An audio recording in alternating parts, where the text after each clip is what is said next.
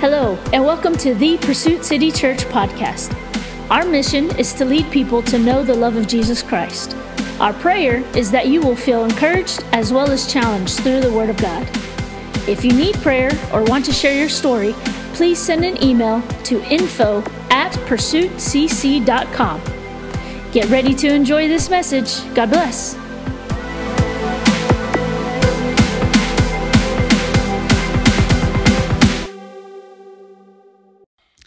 So we've been in a long series, but I'm just warming up.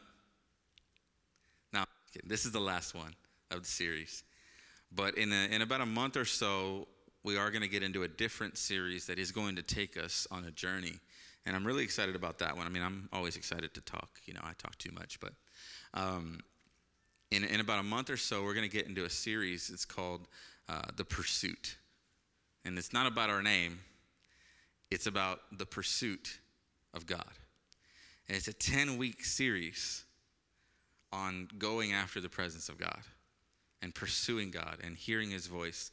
So if you think that you're doing that now while you're on your fast, okay, just get ready because when the fast is over, that's when the journey really starts. Amen. That's when that's when the passion really builds. So I'm, I'm really excited about that. But in between that, we got some great stuff to share with you. Gilbert's going to be preaching soon. It's going to be good. So uh, just stay tuned. But today we are going to conclude the Happy Days series. Have y'all learned something during this series? Have you gained something? My hope and my prayer is that you don't just learn it, but you apply it, that you don't just hear it, but you do it. And so, what we have seen throughout the Happy Days series is what the early church went through, what the apostles went through, what the disciples went through how they sacrificed themselves. They laid down their life for the sake of the gospel, and they did whatever they had to to make sure the message was heard. And they didn't do it on their own strength. What gave them that strength to do it? The Spirit of God. See, remember something. Whatever you do for God, if you do it on your own strength, you're doing it wrong. Whatever you do for God, I don't care if it's picking up trash in the parking lot, whatever you do for God, if you do it to your own ability, your own strength, you're missing the point. All that you do, the Bible says, do it as unto the Lord. That means that you need Him to help you in the process, right? And so that means these men exemplified that. The reason they were able to give their lives is because they had such a hunger, such a fire, such a passion that it drove them to that end. They did not waver, they did not back down when death was the only option left. In fact, they welcomed it. Right? Paul said it like this to live is Christ, but to die is gain. He knew that in this life, I get to experience God here on this earth. I get to have Jesus with me here and now. But if I ever die, if I'm ever killed, whenever that day comes, it's even better for me because I get to be in the presence of Jesus Himself. You can't shut down a group like that. And that's what I'm trying to convey in this series is that we have to be a people that the enemy can't shut down because we're not leaning on our own understanding and on our own strength. We're leaning on him and on him alone. Does that make sense? So I want to open up. By the way, if you want to follow along uh, with the notes, you can just text sermons to the number 94,000. If you do that, just text the word sermons to 94,000. You can follow along with our notes today. Welcome this morning. God bless you. Thank you for being here. Our, our subtitle for the message this morning is God is in control. Amen. God is in control. I don't know how about you, but if you look around in the world right now, even maybe some of you in your own life, you might think that things are out of control. You might think that things are just not how they should be. Let me tell you something God is in control. When the early church faced persecution, they had to understand that in the midst of that, God is in control. When they were being dragged and beaten and taken away and told that everything that they were teaching was heresy and false and wrong, they had to understand, not just with their mind, but in their spirit, that God is in control. And so many times in our life, the struggles come, the chaos comes, the family drama comes, and we start seeing everything's out of control. And you have to declare, no matter what, that God is in control. So we're going to talk about how much God is in control this morning. Amen. Let's read Philippians 4 verse 4 through 7. It says, Rejoice in the Lord always. Again, I say, rejoice. Let your reasonableness be known to everyone. The Lord is at hand. Do not be anxious about anything, but in everything by prayer and supplication with thanksgiving, let your requests be made known to God. And the peace of God, which surpasses all understanding, will guard your hearts and your minds in Christ Jesus. Let's pray. But we thank you this morning for your word. We thank you for your goodness. Lord, I pray that it's your voice that is heard today, that it's your word that is heard today, not me, not mine. I pray that you speak, Lord, that you would help us to have ears to hear and understanding of what you want to share with us. Let your presence just be in this room constantly, and let your spirit help us understand and gain wisdom. In Jesus' name. And everybody said, Amen. I love how this opens up. I'm a person that even when I'm having a really bad day, I put a smile on because I know that the joy of the Lord is my strength. See, when I read that scripture, I took it to heart, man the only place I find strength is with the joy of the Lord. Some people let their joy get disrupted by the most minute things and disruptions in life. I'm telling you, if you learn that your joy is the strength, it will never get disrupted. And we're going to learn more about that. So I love how it opens up. It says, Rejoice in the Lord always. What is that word always there for? Because he's telling you, look, some hard stuff's coming. Some crazy stuff's coming, and you need to learn how to rejoice even in the hard stuff. You need to learn how to rejoice when you're getting attacked and persecuted. You need to learn how to rejoice when all the world seems broken. And then he says, Again, I say, rejoice. Whenever you see something repeated like that in the Bible, that is God putting an extra emphasis on the fact that most people miss it the first time around. Anybody there with me? I've missed it several times the first time around. And so I love it when scripture repeats itself right after it just said it, right? Because he's saying, look, you need to rejoice always. And again, I say, rejoice. Let your reasonableness be known to everyone. The Lord is at hand. Do not be anxious about anything. Man, this little segment of scripture right here can sum up our generation and what we need to hear everyone is is tagged with anxiety now. Everybody's got anxiety. Every child's got anxiety. Every adult has anxiety. Man our president's got anxiety. You know like everybody's got it right? Why? Because the enemy loves to use words like that to label you when god says no rejoice. Do not be anxious about anything do not. He starts off with rejoice and then immediately attacks this idea of anxiety. You think anxiety is a new thing, like they just discovered it? It's an old demon.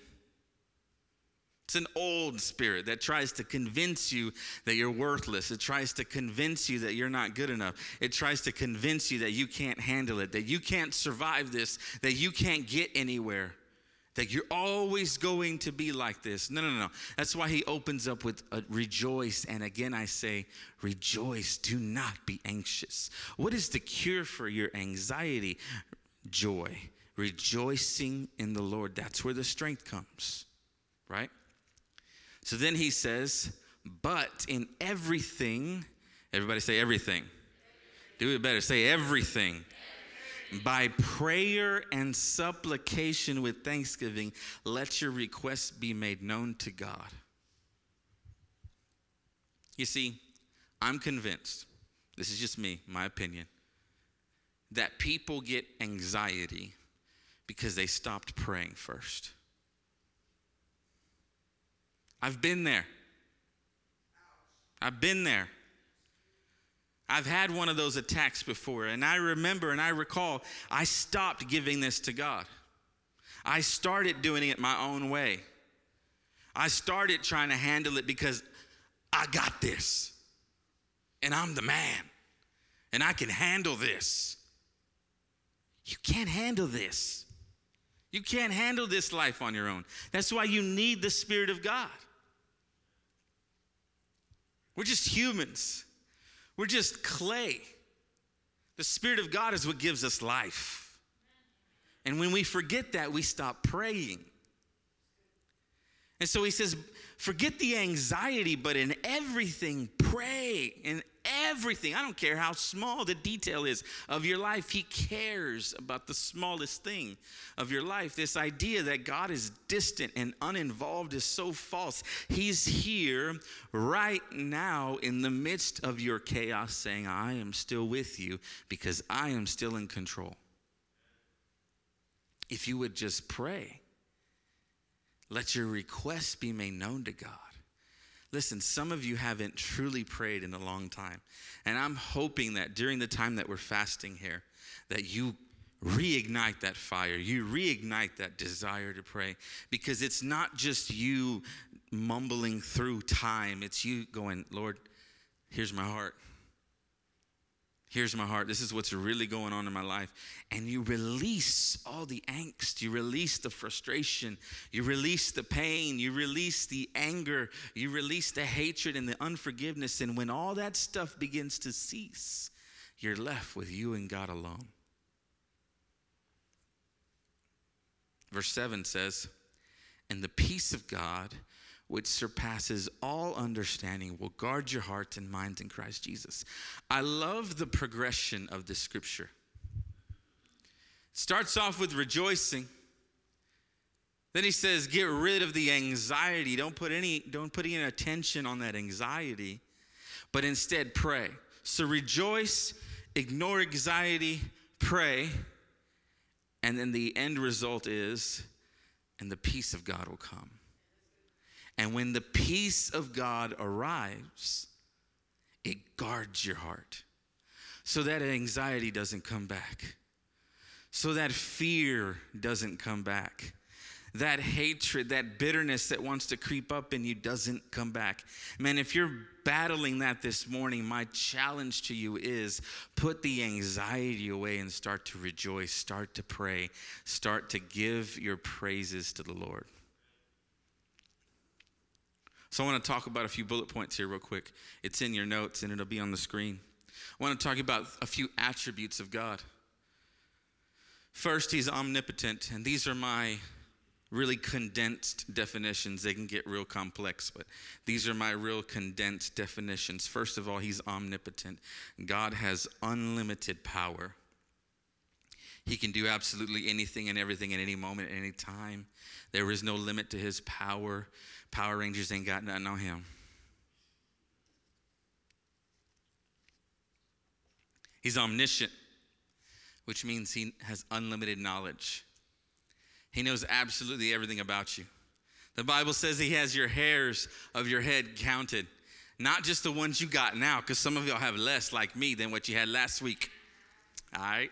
No, no, no, no. See, some of y'all didn't even recognize me this morning. They say, Who that bald brother up there? he knows every head that was ever on your head since birth. Unlimited knowledge. He knows everything about you. He knows every need you have. He knows every concern, every heartbreak, every failure, every issue, every piece of you, every beautiful spot, every dark spot, every everything you hide, everything you reveal. He knows it all. And that's just about you. he has unlimited knowledge, the omniscience of God. And then he has he is omnipresent, which means and most typical definition means he's everywhere at once, but I like to say that's a possibility for an unlimited encounter. Because if he's everywhere at once, and that means while you're at work, he's there with you too, and you can be with him too. I know it's hard sometimes. I know life gets busy. I know chaos just seems to erupt at the wrong moments, right? When you need things to go smooth, it's like the opposite happens, right?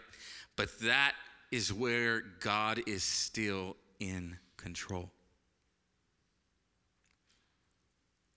So then we have all these things. We have the omnipotence, the omniscience, and the omnipresence of God. But I want us to understand a little bit deeper. I want us to understand the manifest presence of God. See, the manifest presence of God is the unlimited awareness that we have of God. See, God is already unlimited, has unlimited awareness about you. But when you have the manifest presence of God, you have the unlimited awareness of God, meaning, I know He's here, but I don't just know it, now I can sense it. Now I can feel it of God. It's like when you feel a blanket covering you. That's how the presence of God can come and cover you and be with you and dwell with you. You see this throughout Scripture. You see situations like Moses of course, Adam and Eve, they, they literally felt God move in the garden before he ever spoke. Think about that for a second. They knew he was there because they could hear him walking. That's the manifest presence of God. And believe it or not, we can have that.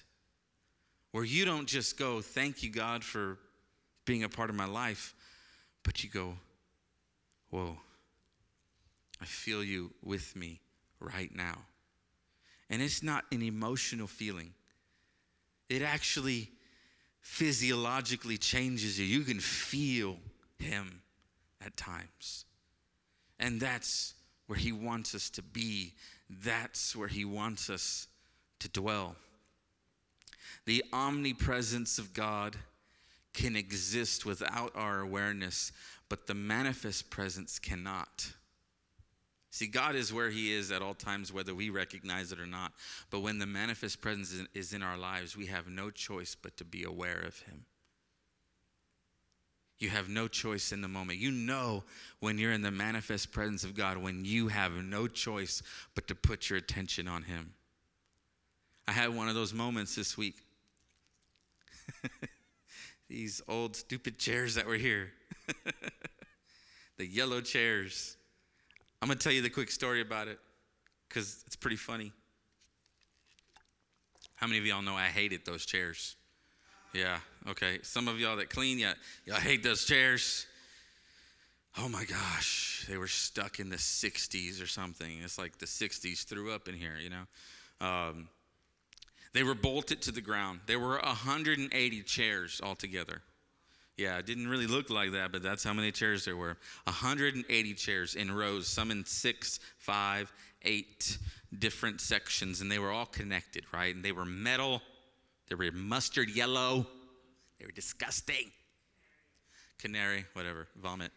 Um, and I wanted to get rid of them so bad because I wanted this place to look a little better for Easter, right? Easter's coming up, and I wanted it to look a little better.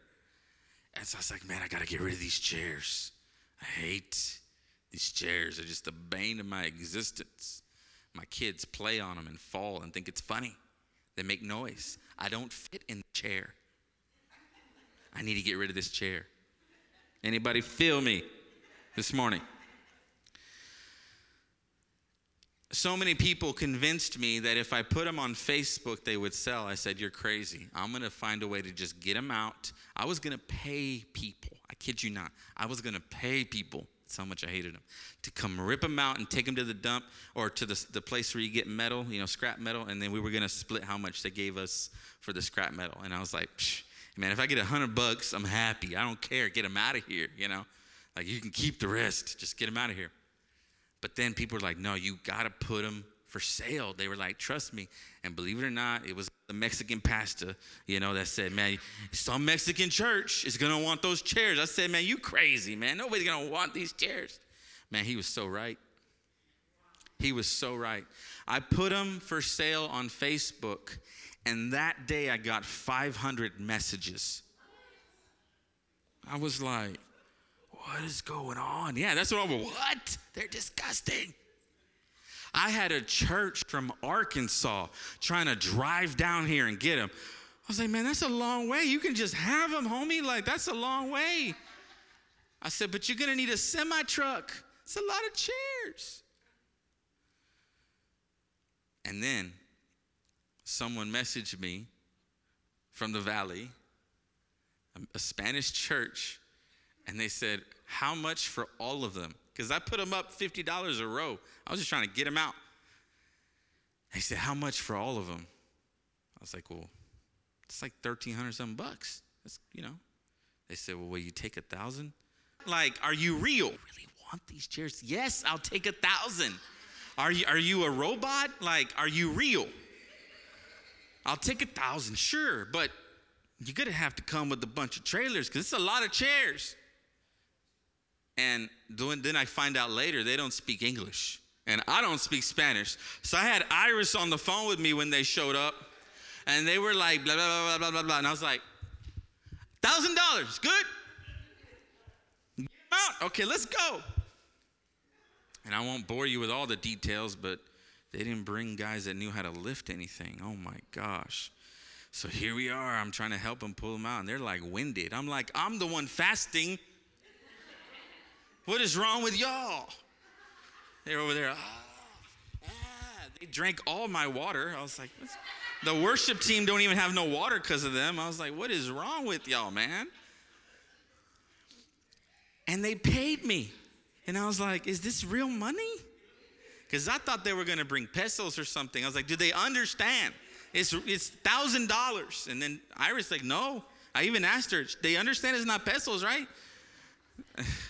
she said, no, thousand dollars. I was like, okay. I gave him a receipt and everything. Thank you.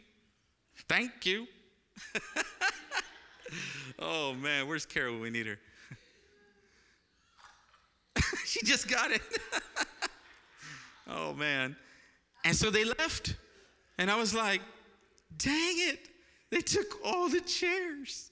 That's awesome. Then I went through the laboring process of killing all the bolts that were sticking. There were 720 bolts sticking out of the ground. Mm-hmm. So we had to grind them down, hammer them down, and then we were like, what are we going to do with the floor? It looks disgusting. All the rust, I couldn't get it up. All the rust and stuff around. I was like, what are we going to do with the floor? I was like, well, they paid us money. I guess we could do something. And everything was expensive. I was like, oh, I don't want to spend more money. And I'm sitting here and I was like, oh, what about the carpet? We have extra carpet, that nasty carpet that's upstairs. so we got more, but we didn't have enough to cover the floor. So I was like, man. So I'm sitting here going, Cheryl, and I'm texting her, we don't have enough carpet. We need to buy something to put down on this floor. It's disgusting. We need something. I don't know what to do. I don't want to spend the money. And then I get a phone call. And somebody's at the door. They're saying, Hey, we're at the door. I'm like, Oh, okay. I, I opened up the door. They said, Can we schedule a tour of the church? I'm like, Yeah, sure. Let's go ahead. I'll show you around. I showed them around. We get in here, and they're like, What are you going to do about the floor? I said, Well, I'm trying to figure that out right now. They said, Well, how much do you think it'll cost to, you know, fix it? I said, If I get like the cheapest carpet I can find, 500 bucks, and we can do it ourselves. They said, They got on their phone, here's the money. I said, What? And I'm sitting here going, Oh, I ripped out the chairs. They're gone, but now I got this problem. And I'm, I'm like frustrated and I'm angry. And I'm like, oh, this floor is disgusting. I wish I would have just left the chairs, you know? And then God reminds me that He's in control. And these people showed up. I had no idea they were coming. They had no idea what was going on. And they said, Here is the $500 to fix the floor. So now you have this carpet. Don't look too hard. It's not that nice. There's some seams there and there. You might want to watch out with the vacuum, okay? But it was just a reminder because I was over there where kind of Iris is, back there at that pillar, and I was exhausted. I was grinding the bolts, which took two days. I was grinding the bolts, and I like almost passed out. And I laid on the carpet, and I had my music on the whole time. And I swear, this one song I've had on repeat for like a week, it just hasn't stopped playing. We played it this morning during prayer. It's just been on repeat, repeat, repeat. And I had that moment back there, just on the carpet, just laying there, just going, Whoa, you're here. Like, you're here. Like, I, I don't just know that you're here, like, I can feel that you're here. And he just reminded me so many times this week how in control he is and how all this is temporary. We do our best. We make it, we give God our best. That's what we do here. That's what we value excellence. We do what we can to give God our very best. But in the end, what He ultimately wants is us. And I was laying there on the nasty floor, just in awe of the presence of God. And I remind I was reminded in that moment because I had already kind of got my message together. I was reminded in that moment, you need to talk about my manifest presence when I'm actually there in the room where you can sense and feel me. Not just know it, not just, you know, where it's mental. No, no, no. It's much deeper than that. You are a spiritual being. God created you much more than just a human, much more than just a body. You are a spiritual being and God's Spirit dwells on the inside of His people.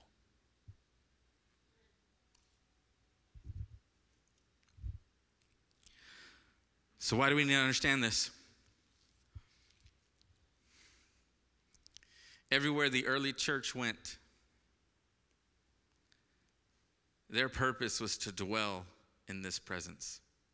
Their purpose was to live in the manifest presence of God because everywhere they went, things changed. The Bible says that those men turned the world upside down.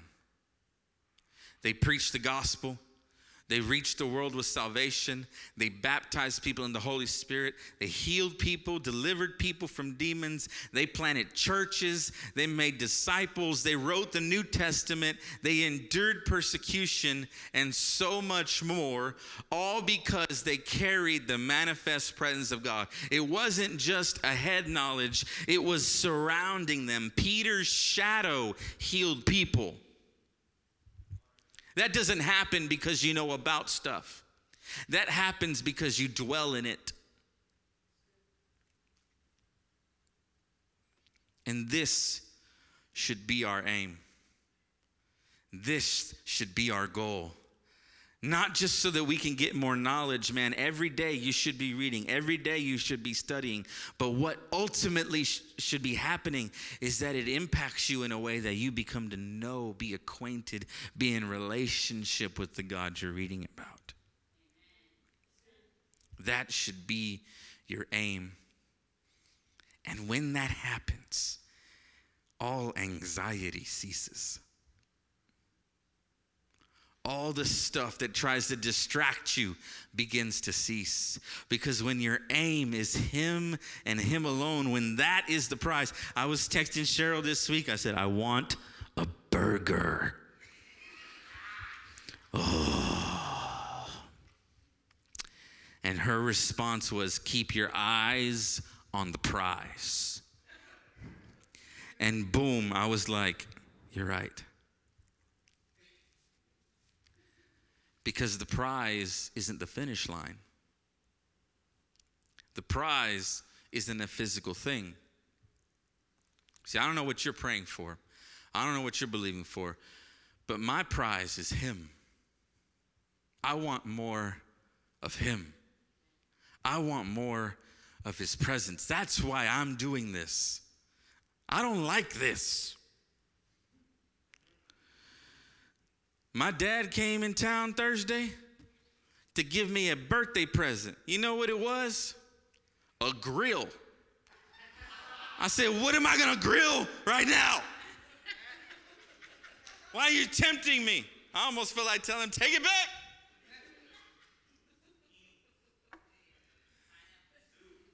grill some pine, grill some soup. I'm on the liquid one, okay? That's why I can fit in this shirt. I ain't fitting it in a year. Thank you. I always look good though, okay? kill my pride, kill my pride, kill my pride. I said, man, I almost want to tell him to take it back. I'm not putting it together right now. No, that can wait. I'm sitting there trying to focus, and I'm focusing on the wrong thing. You see, he's not focusing on what you're not supposed to do, it's focusing on what you're supposed to do. Focus on him. And so, my prize isn't to get something, my prize isn't to have something, my prize is to have him. That is what I'm keeping my eyes on. So, how do we get there as a group? What are some practical things? How do we get there? It's in your notes if you want to follow along there. There are seven ways, and I could dive into all of them. I, am going to try not to. I don't want to dive into each thing. And it looks like a typo. I hope that's not in the notes. Number one, repent. These are the seven ways to obtain the manifest presence of God. The seven ways. Number one, repent. Now, I was having a conversation with someone this week. I said, Do you know what the word repent means?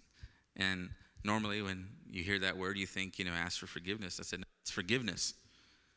Repent means to change your mindset. Repent means to turn around, go the opposite direction, and don't go that direction ever again. That's what repent means. And so when you say, Lord, I repent, you're saying, I am going to physically change. I'm going to mentally change. I'm going to go a different direction. I'm going to go the direction you want me to go. I'm going to stop going this direction. I'm going to turn around, repent, and go that direction. They use this term in the military. They say they're marching, they're marching, marching. They say repent, and they turn around immediately and they go the other direction. That's what it means. Turn around. Go the opposite direction. That's the first step. You've got to go to God and you say, Lord, I repent. And then you've got to do it. You got to change. You got to do something about it. You can't just go, oh, thank you for taking away my sins. Let me go back to the same junk. No, no. Repent. Turn around. Go the other way. That's the first step.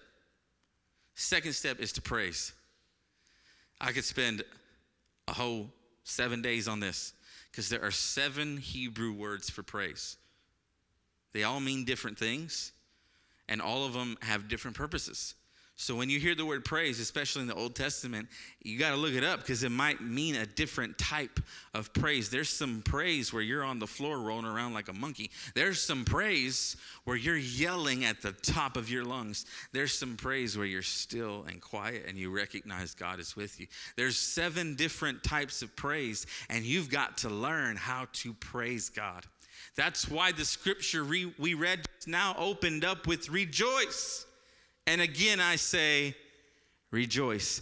Because one of the first steps to getting into the presence of God is you got to praise your way in, having that joy. The third step is you got to learn to be still. And that's what God did to me the other day. I had to stop what I was doing. I laid on the carpet and I was still. I don't know if I passed out or not. I, I might have. Sometimes that just happens. You got to be still. The Bible says to be still and know that I am God. He's saying sometimes you need to quiet your spirit, you need to quiet your mind. Be still in His presence. Number four, read the scripture out loud. Why out loud? Those of you who've been in the city groups, our words carry weight, don't they? Our words have power. When you begin to say something out loud, you're declaring it. It gets into your own environment, it gets into your life, it gets into your ears. Everything hears your words. Sound travels and words are permanent. So when you begin to speak the scripture out loud, rejoice, and again I say rejoice. You say that and you get your Bible and you start, or turn it on, whatever you got, and you say it out loud declare the word of the Lord. You pray. See, that's not even praying, guys. that's just the first steps. Then you start praying. Like he said, with all supplication, you take your prayers, your petitions to God. Let him hear you. Let him hear your voice. Number six, you invite the Holy Spirit into everything. Not just a little part of your life, not just in your quiet time, not just at church on Sunday morning. You invite the Holy Spirit into everything. And when the Holy Spirit's in your life in every way, you're getting closer. You're getting closer. You're getting closer. And then, number seven, adoration. What does this mean? This isn't just a type of worship where, you know, we, we lift our hands and we're excited and we're singing a song. This is the type of worship where you're adoring God for all that He is. You're adoring Him and adoring Him. And you share your heart with Him, and then you just worship Him. You forget about you after a while, and you put all the attention on Him all your attention, all your affection, all your devotion at that point goes to the Lord. Worship team, y'all can come up. Those are the seven ways. If you want to leave that up there, please. Those are the seven ways to obtain the manifest presence of God in your life. How many of you want to experience God, not just know about Him? You want to experience Him. You want to encounter Him. You want to feel Him. You want to hear Him. Well, you've got to go to Him. You've got to take those says if you draw near, He will draw near to you. You've got to take those steps. You got to go His direction. You got to start that process, the seven step process. You can do 30 steps, I don't care, two steps, whatever you do. Go His direction. This is just tips, these are just guides, right? Whatever you got to do, go His direction. Put all the attention on Him. Let's read the next scripture Philippians 4, chapter 10, or chapter 4, verse 10. It says, I rejoiced in the Lord greatly that now at length you have reviewed your concern for me. You were indeed concerned for me, but you had no opportunity. Not that I am speaking of being in need, for I have learned in whatever situation I am to be content. I know how to be brought low, and I know how to abound. In any and every circumstance, I have learned the secret. Get out of here.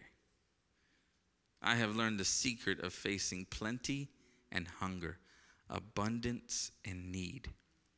And then this is where we get the famous scripture I can do all things through him who strengthens me.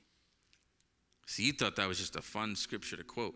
No, no, no. He's talking about that when there is nothing, he is contented because he has God. And when there is plenty, he is content because he has God. When he is hungry, he is content because he has God. When he is full, he is content because he has God. He's not content because he has stuff, he is content because he has God. Period. Then, when you get there, then you can understand I can do all things through Christ. Why? Because it's now no longer through me, it's no longer through my ability, it's no longer through my strength. It is through the Holy Spirit. Through Him, I can do anything. See, when you have the presence of God, lack doesn't defeat you, pain doesn't faze you, need doesn't bother you, hunger doesn't control you, money doesn't sway you because you have assigned the value of God's presence in your life as the primary prize of your life. See, that's what I had to recognize this week is that I had to assign the value of God's presence as the primary prize of my life. If all you ever chase is what man can build or what man can give you, you are chasing an empty tomb.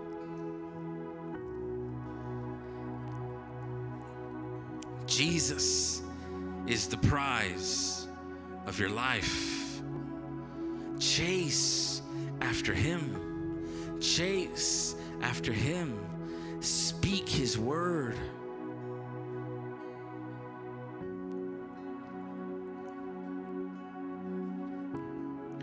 When you are facing cancer, God is in control.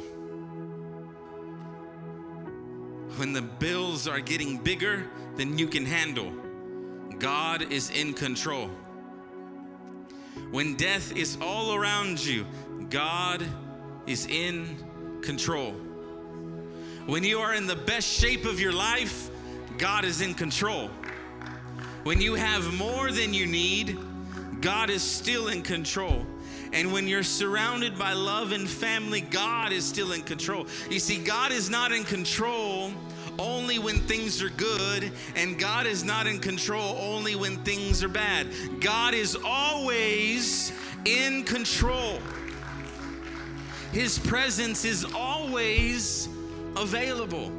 Don't run to Him only when you just can't go anywhere else. He's not your plan B, He's the first choice. God is always in control. That way, when those hard days come, you have no question where you're running. You have no doubt where you're going. And you have no worry about what you're going to pray or what you're going to say because you're practiced. You've already been doing this.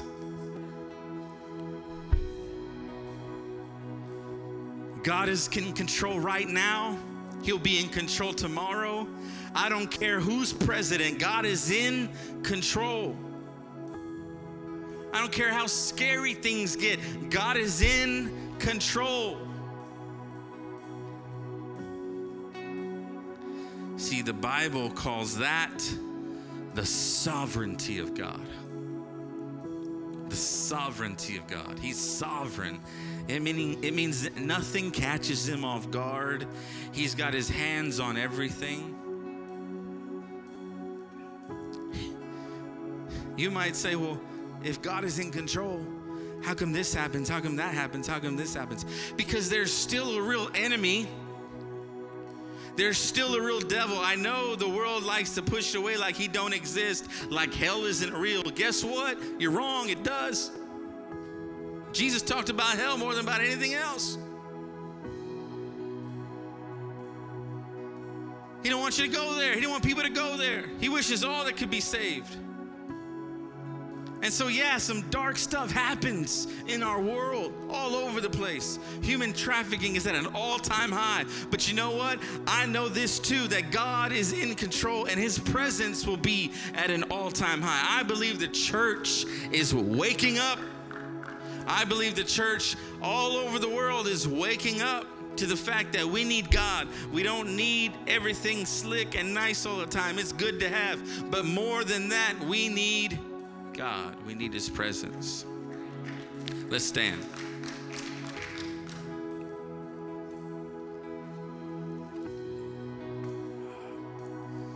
Oh, yes.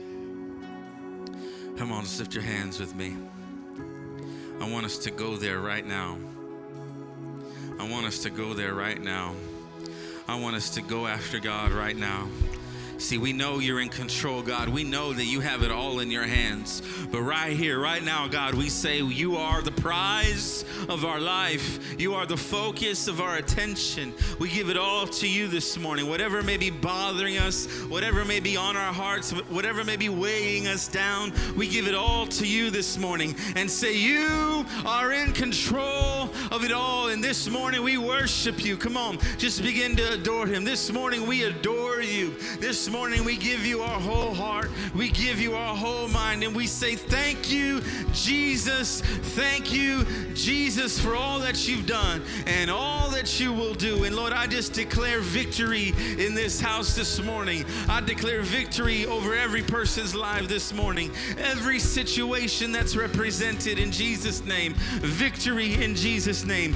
Cancer has to go. Healing come. Ha- cancer go. Healing come and cancer go. We thank you for that. We thank you for peace in the midst of our anxiety. We rebuke that anxiety in Jesus' name and we say, Peace come, anxiety go. Peace come, anxiety go. Oh, that loneliness, we rebuke that loneliness and we say, Jesus come, loneliness go. We thank you for that. In Jesus' name, I just declare deliverance over our lives, deliverance over our minds, that we would know you deeply. We would know you deeply and intimately, that it would not be a Sunday church religion, but it would be an everyday relationship with you, that we would seek you, that we would know you, that we would find you. Come on, begin to worship him right now. Begin to seek, just talk to him right now.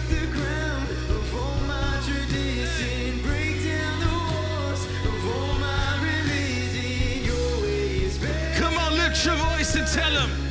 your way is better. We'll shake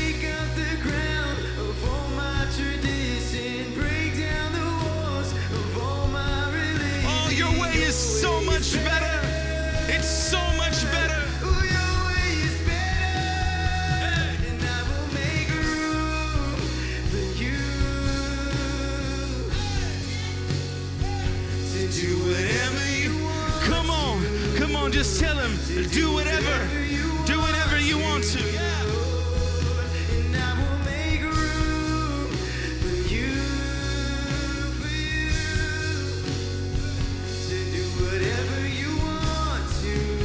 Oh, lift your voice, lift your praise, lift your voice to Him.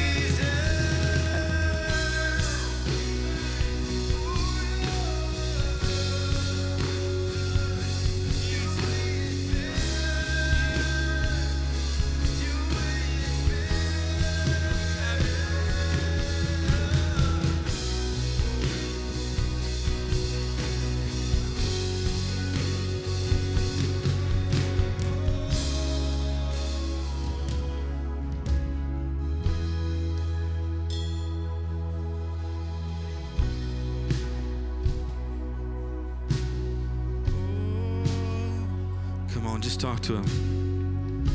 Just talk to him. Just lean into him.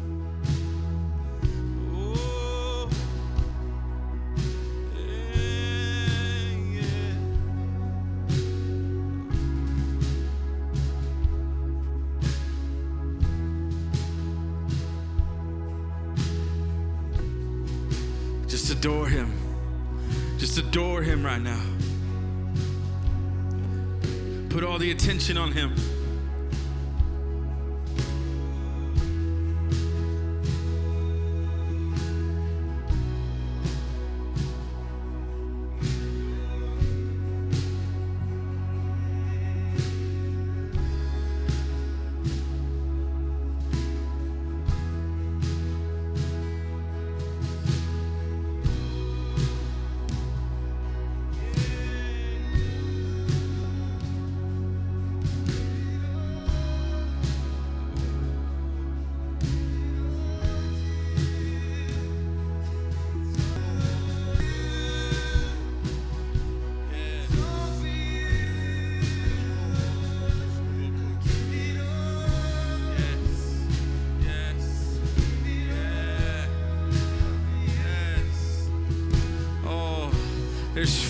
In this room this morning. There's freedom in this room this morning. I see I see an image like people's tongues were stuck, like you couldn't pray, like you couldn't speak, you couldn't say anything about God. You, you were too concerned to bring Him up. I say there's freedom right now. There's freedom right now. Let your tongue be loosed in Jesus' name. Be free to speak about Him. Be free to bring Him up. Be free to make him the center of your attention. Be free to make him the center of your conversation. I see it. I see it. Your mouth is begin to open and declare the word of the Lord. Your mouth is going to begin to open and speak of his goodness. Your mouth is going to begin to open and declare how great our God is. Come on, let it out this morning. Let it out this morning.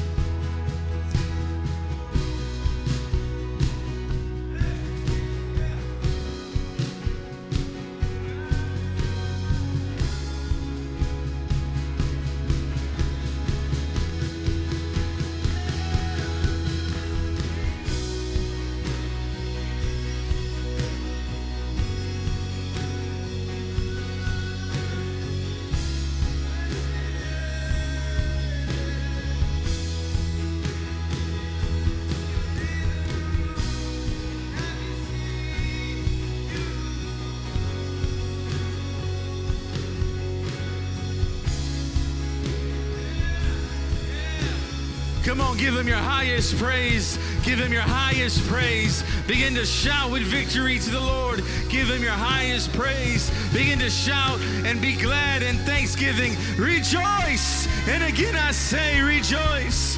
Rejoice. And again I say, rejoice. There is freedom.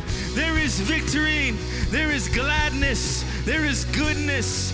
There is joy in his presence. Oh, rejoice. And again I say, rejoice.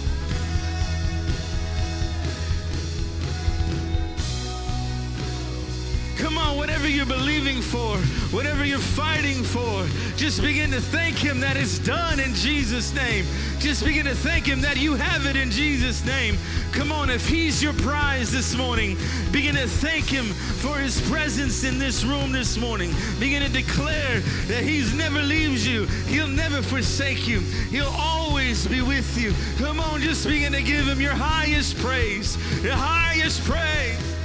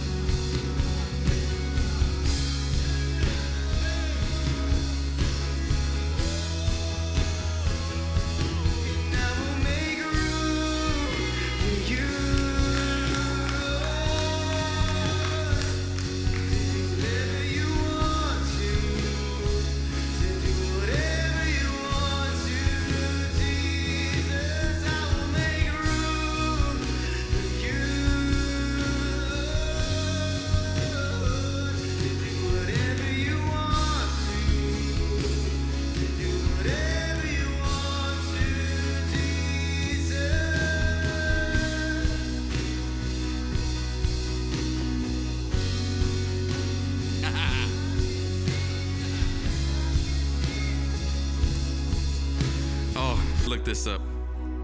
This is seven Hebrew words for praise. The seven Hebrew words for praise. You ready? Halal. This is where we get hallelujah from. this is where we get hallelujah from. And it means to boast, to rave. you see, the world has its rave, but the Holy Spirit already has his own rave, right? It means to boast, to rave, to celebrate foolishly. See, some of y'all think I'm crazy up here. some of y'all don't understand how foolish I am. See, the halal praise, it means to, to celebrate, to boast foolishly. Next one is yada. It means to extend or throw the hand. It's just that freedom. It's when you praise God because you know He's good and you can't contain it, and so physically you've got to.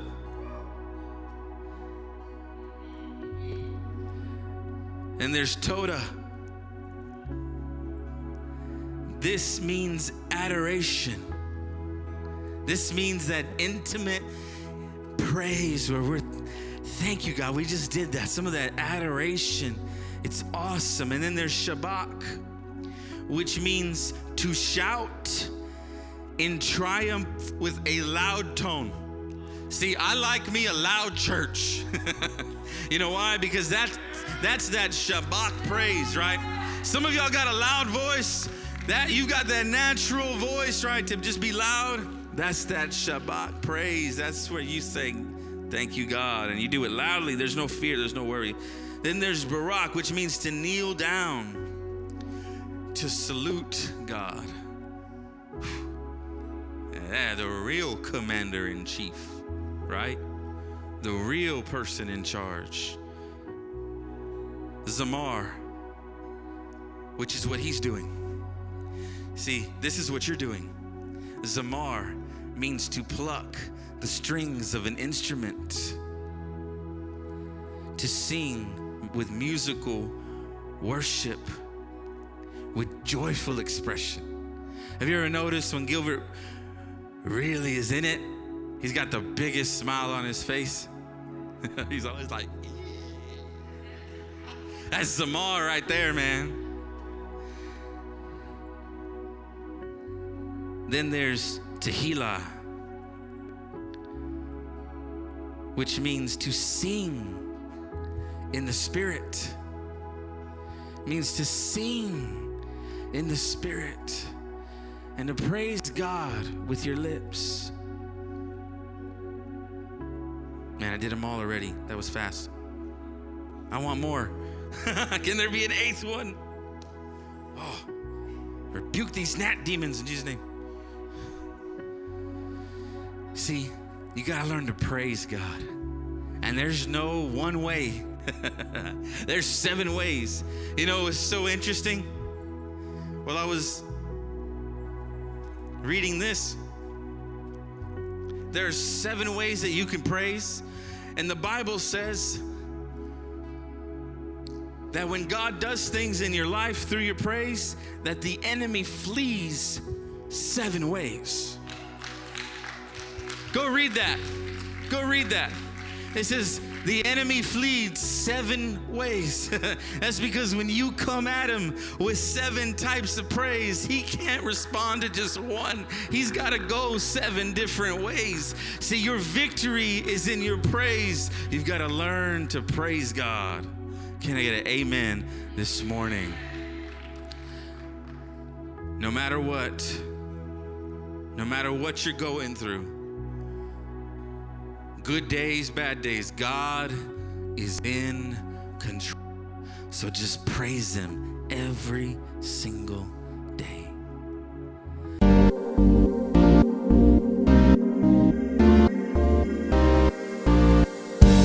Thank you for joining us this week. Our vision is to plant churches that are life changing. If you would like to support our ministry, you can easily do so by visiting our website, pursuitcc.com. Also, follow us on all social media outlets by using at PursuitCC. Thank you and God bless.